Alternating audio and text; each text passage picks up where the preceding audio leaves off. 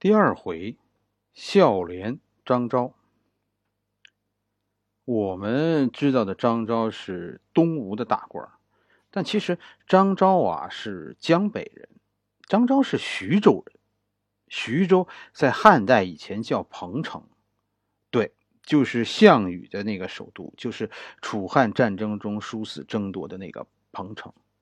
张昭实际上也是楚国人。咱们这是合着啊，这是连讲了好几个楚国人。张昭也是楚国人。这一回呢，我们是说说张昭早年在家乡彭城的日子。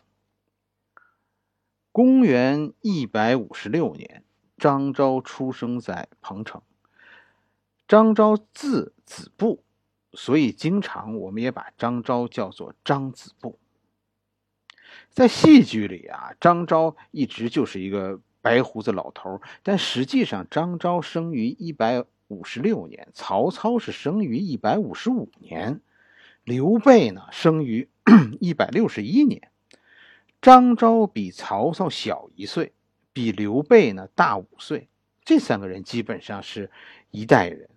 不过，张昭这个诸葛亮比张昭小很多。诸葛亮是生于呃。一百八十一年，诸葛亮比张昭小二十五岁。诸葛亮和孙权的岁数差不多，孙权比诸葛亮还小一岁。三国的这个文这些人物啊，他的辈分你应该知道：张昭、曹操、刘备、孙坚，那这是一辈人；诸葛亮、曹丕、孙策，这是一辈人。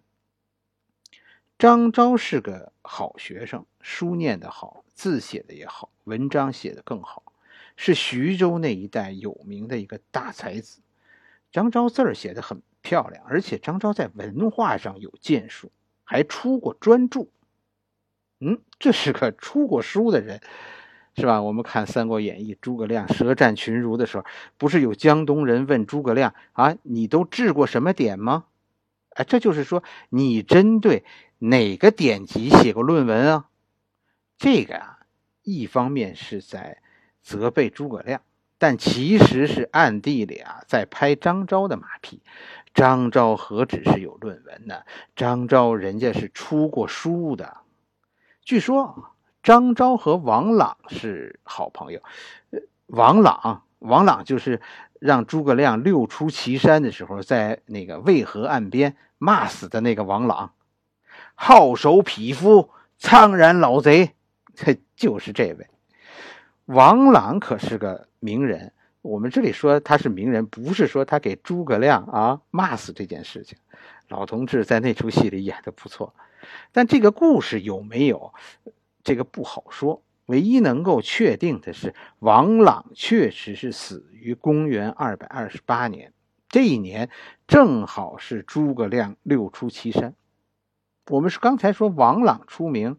啊，不是因为被诸葛亮骂死，王朗真正露脸是因为王朗有个孙女儿，这个孙女儿啊是司马昭的妻子，而且这个孙女儿就是司马炎的母亲。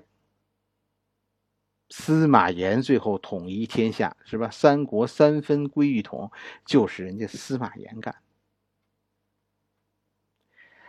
张昭和王朗是。同举孝廉，举孝廉是什么意思呢？汉朝做官呐，实行的是孝廉制，就是地方官推荐制。我是这个地方的郡守，一般只有郡守这个级别的人才有资格推荐人才。我是郡守，我觉得我这地方有个能人，我就向国家推荐，这就叫做举孝廉。张昭和王朗被同举孝廉。同一年举的孝廉，但是这两个人怎么样呢？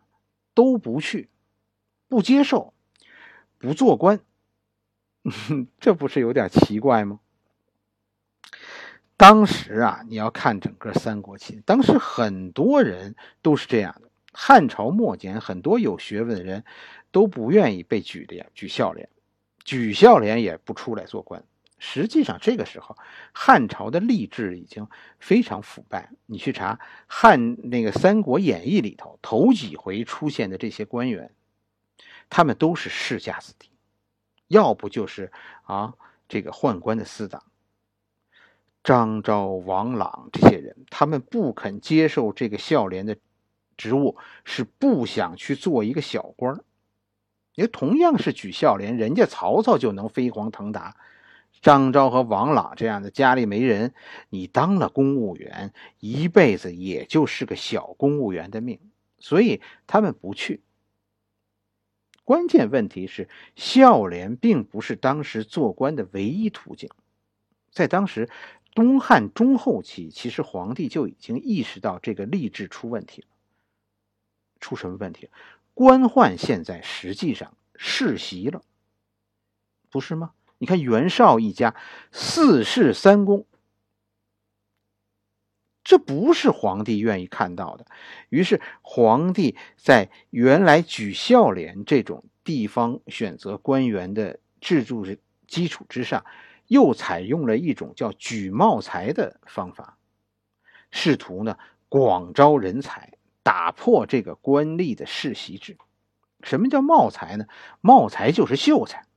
秀才原本是春秋时期的一个官员级别，我们常说的士大夫是吧？它是一套这个官员级别系统。这个士大夫系统里规定了一系列官员的名称和级别，最低的一个官员级别就是秀才。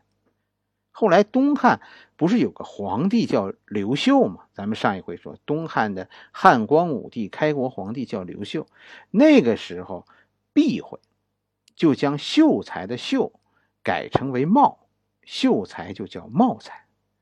避讳，这是中国古代的一种风俗，也是一种社会制度。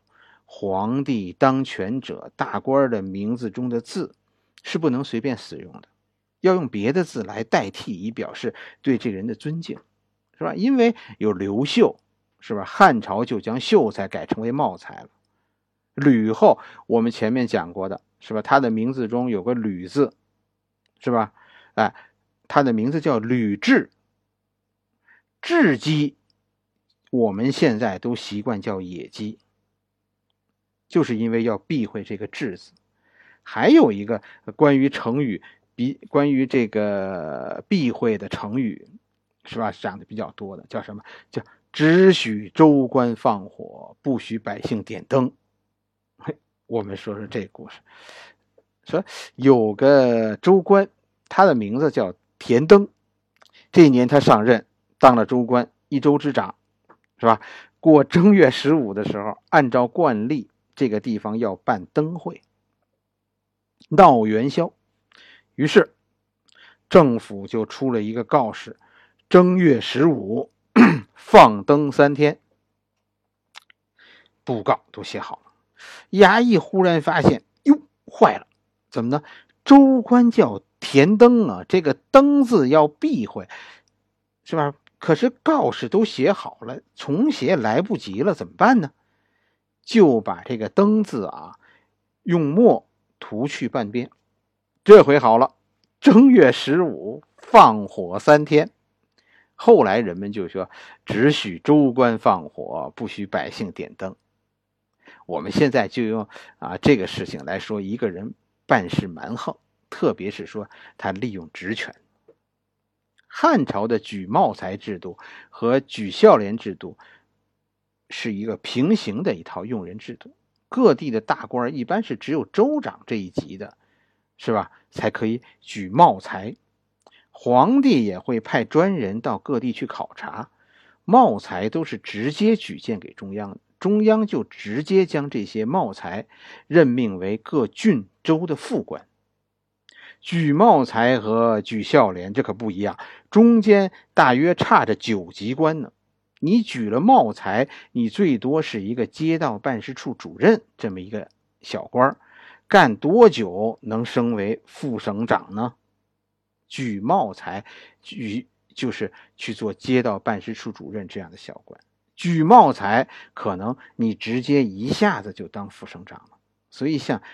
张昭、王朗这样的地方名人不愿意接受举孝廉，那都是等着举茂才呢，等着当副省长呢。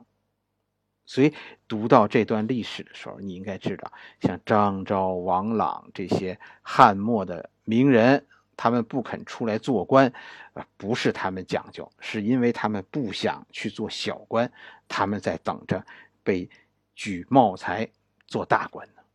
好了，这一回我们就讲到这里。